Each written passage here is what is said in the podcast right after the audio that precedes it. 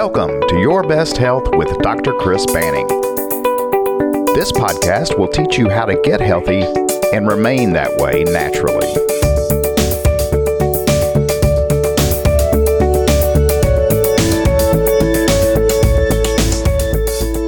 Hello, and welcome back to Your Best Health with Dr. Chris Banning.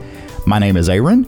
I'm here with uh, Dr. Banning now, and today's topic is traditional health versus holistic health. Dr. Banning, how are you? I'm doing great, Aaron. How Good. about you? Doing fine. It's a beautiful day. We were expecting rain, uh, but we got nothing but hot sunshine out there. Yeah, it's beautiful. Let's talk about traditional health versus holistic health. Um, give us. Let's start out by just getting a, a basic definition of each. What? How would you describe traditional health? well, traditional health is what everybody's used to. Um, you have a symptom. If it gets bad enough, you go into your doctor and they'll give you something to suppress the symptom.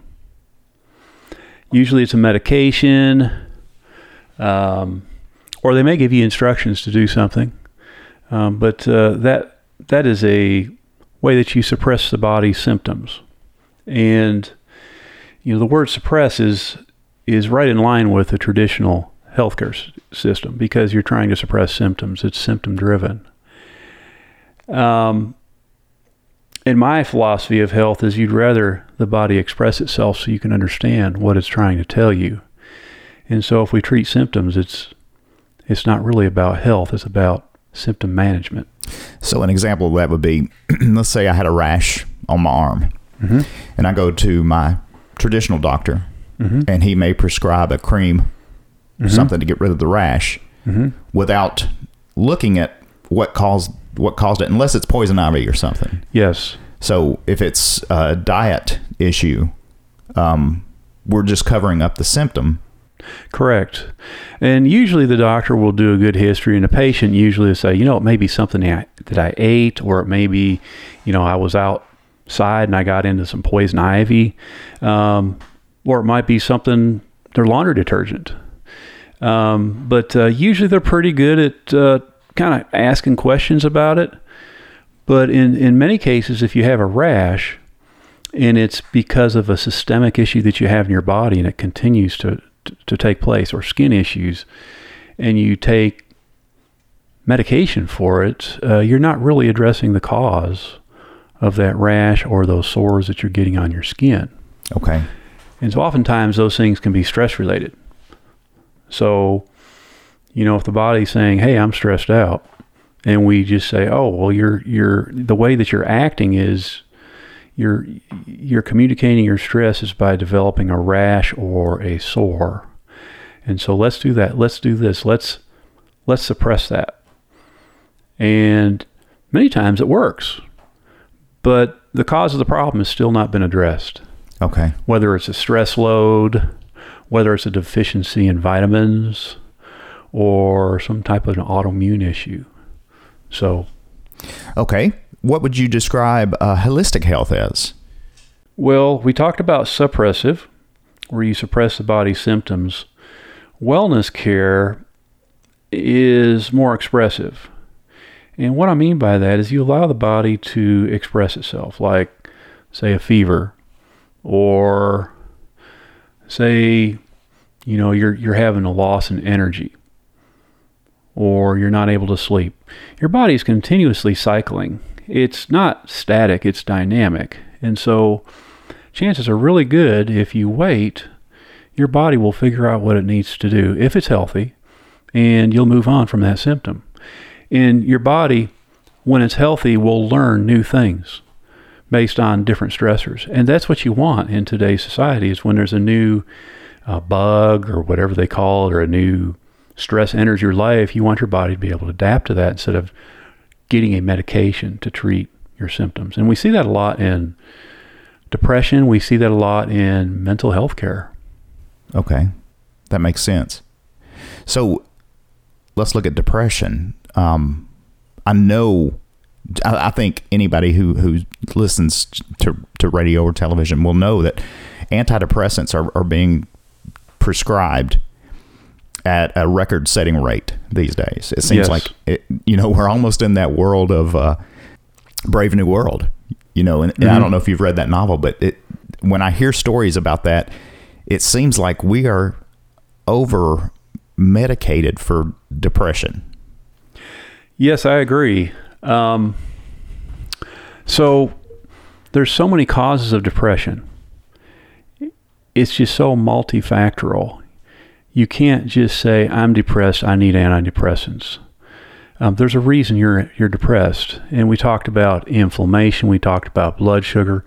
We talked about sedentary lifestyle. We talked about poor posture, uh, poor sleep. Um, all those things can contribute to depression. And then it's also good to know some of the genetics, some of the genetic backgrounds that you come from. But really, if you can just look at what's going on with your body as far as your, your lifestyle, things like that, there's a really good chance that you can get some great results and be more um, proactive in addressing it in, in, in a wellness environment versus just sitting there and waiting for the next drug to come out. Mm-hmm. The other thing that's really frustrating is those medications have some crazy side effects. They do. Yeah. and that's that's the you know it's it's, it's well there's been lots of stories about the adverse effects of of antidepressants and there's It's a big deal. It it's really a huge deal. Um, it's affecting our economy, not because it's just expensive, but when you're when you're depressed, what happens? you sit around You sit around, your brain shuts down, you have no energy, and so that not only affects, you know, your your budget, your bank, but it affects your work, your ability to perform at work. It affects your relationships. It affects your family, and it also affects your your life, your dream. hmm I mean, we want to dream. We want to dream big dreams and accomplish things. If you're depressed, you can't do that. right yeah what are some causes of depression i know it seems like i've heard lack of serotonin is one hmm or is that sleep Well, your body produces hormones and neurotransmitters. And remember, we talked about the two parts of your nervous system. You got the one that's fight or flight. yes sir That's the, hey, I'm in a survival mode here. I need to protect. There's a certain set of hormones that, that go during that phase of physiology. And then the rest, relax, grow, repair has another set of hormones and neurotransmitters that your body produces. And so that's a big thing because you're you can actually change your lifestyle and your brain will produce the good, happy, healthy, growing hormones. But if you're continuously exposed to poor sleep, poor nutrition, high stress, then that's going to turn on those bad hormones that cause us to preserve weight. It's going to cause our blood pressure to go up. It's going to shut down our our digestion in our bowels. And so it'll be a toxic waste dump. And so what do we do?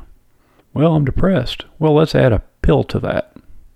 And that's not health. That's just treating a symptom and actually creating more problems. There's a word called iatrogenic, which means treatment induced. So if you have somebody that comes to your office and you don't ask them about their lifestyle or you don't spend a lot of time about their diet or give them advice at least to where they can do some things and you just give them a pill, there's a lot more iatrogenic injuries. Iatrogenic means treatment induced. So in many cases you can prescribe somebody, now I don't prescribe medication, but medication is prescribed. It's the right medication.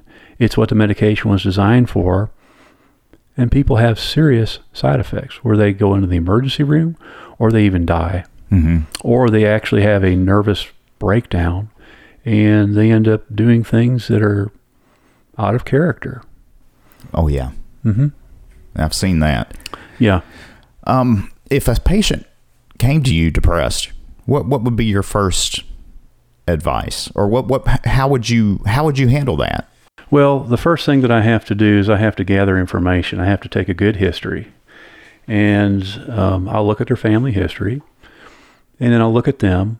And a lot of times you can learn a lot of things just by observing somebody. Um, somebody that's uh, morbidly obese, or somebody that say drinks a lot of cokes, um, doesn't move a lot. Say they have a sedentary lifestyle where they sit eight hours a day and they drive 45 minutes to an hour a day, and they've been doing it for 20 years. Mm.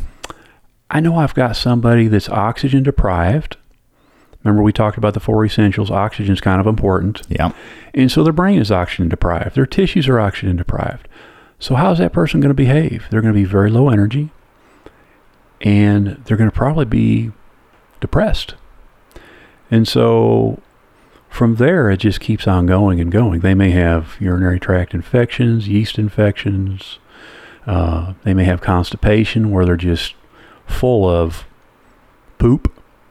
And when you're full of poop, your body says, hey, let's dilute this so it holds on to water. You get water retention, your blood pressure goes up. All those things happen.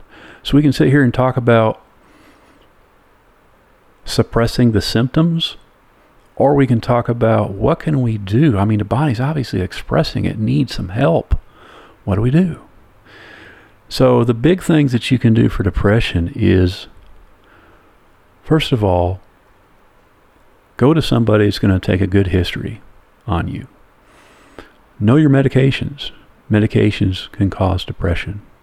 Actually antidepressant medications can cause depression. Really? yes. Um, and then get somebody that will help you with your lifestyle changes. Now, one of the big things as a chiropractor that we do is if there's a bone that is not moving, we call it a subluxation, and it's putting stress on your nervous system, close to your brainstem.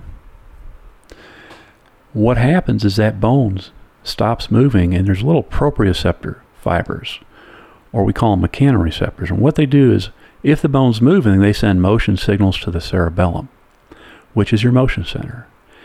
Now, it's well known when things are moving in alignment, your body processes what it sees, it processes what it hears, it can balance better, your posture's better, so many other things are better, and those feed your brain with good messages, and that helps produce good, healthy hormones and neurotransmitters.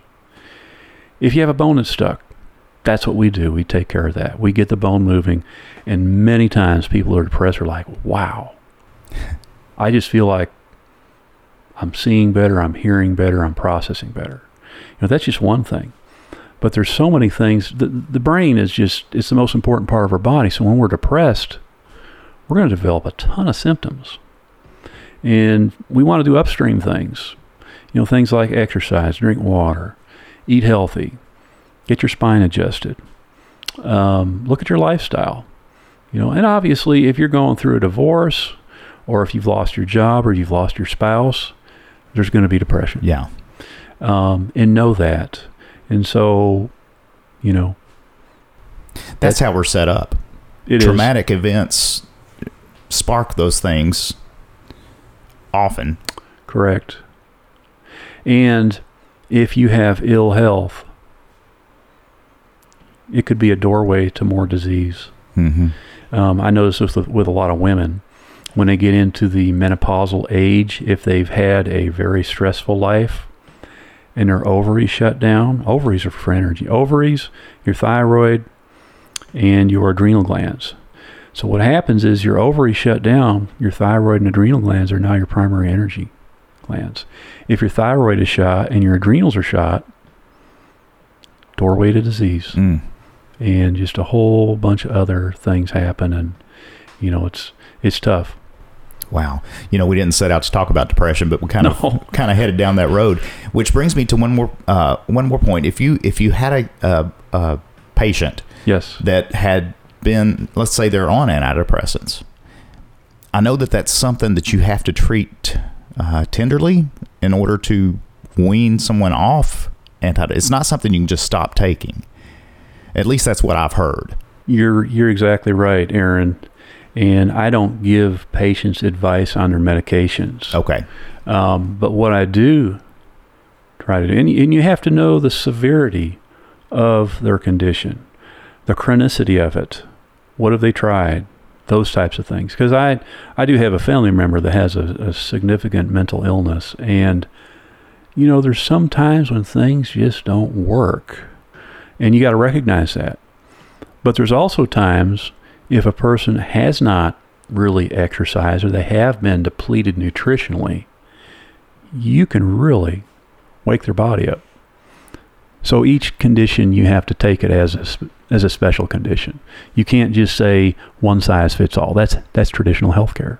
Okay, so if we had a listener that, that was on antidepressants you're, and, and wanted to be free from that, your first bit of advice would be see your doctor. And, and well, see your doctor, and if you're happy with your doctor, most people that are on antidepressants, they've been on them for a long time, are not happy with their doctor because it's just kind of a love hate relationship. You know, we tried this medication, it didn't work. All right, we're going to another medication, it didn't work.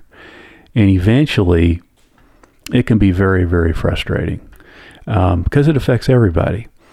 And so, a lot of times they focus on the medication, they don't really focus on the lifestyle. And that's very neglectful, in my opinion. Do you think that there's um, a real need for the medication? Are there certain things that go on with certain people where they actually do need antidepressants? Absolutely. Okay. Absolutely. And I know that with experience. Very good. Um, yes. Uh, you know, like I said, I've I've had some experience, personal experience with mental health challenges, and I've been to some wards. And there's other things that can happen with people in their past that they haven't dealt with, um, like abuse, um, like uh, just being beat up or maybe maybe raped, things like that. Mm-hmm. And their body hasn't processed it. And your limbic system, when you get um, injured like that, your reasoning is totally gone. And so you're completely open to believing lies about yourself. And so that's that's kind of another topic of discussion. But when that happens, there is something that takes place in your brain where you will believe it as you get older, like I'm not good enough, or I'm I'm cheap trash, or um, those types of things. And so, you know, that's a whole nother issue. Yeah, but yeah, that uh, may be an interesting uh, episode down the line. Yeah, it's, yeah, because there's so many ways you could branch off. There's so many, you know, spiritual um, health. Uh, there's there's just so many areas yes. that, that, we could focus on on that. Yes. Well, that was an interesting side street side street down the depression discussion. But let's get back to our um, original discussion with traditional health versus holistic health. Do I, I'm I'm I think I know the answer to this as as I said once before, but there's a place for both. There absolutely is. Okay.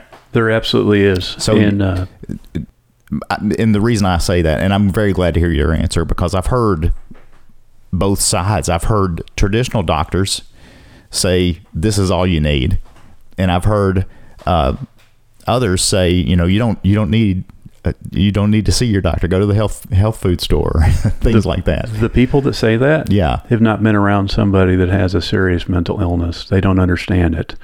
What there needs to be is there needs to be a two pronged approach. There needs to be somebody that knows something about lifestyle and how it affects depression.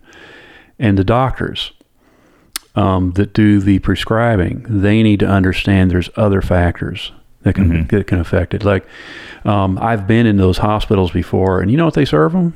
Mm-mm. Food that contains sugar. They give them candy. They give them Fritos. Any kind of processed food they can give them. What happens is when a person has, say, let's just say severe bipolar, and they end up, they have these positive, we call it the, uh, you know, the fluctuations where they're really high. They think everything is good. They can jump off and fly versus the ones that are depressed. They live on neurotransmitters.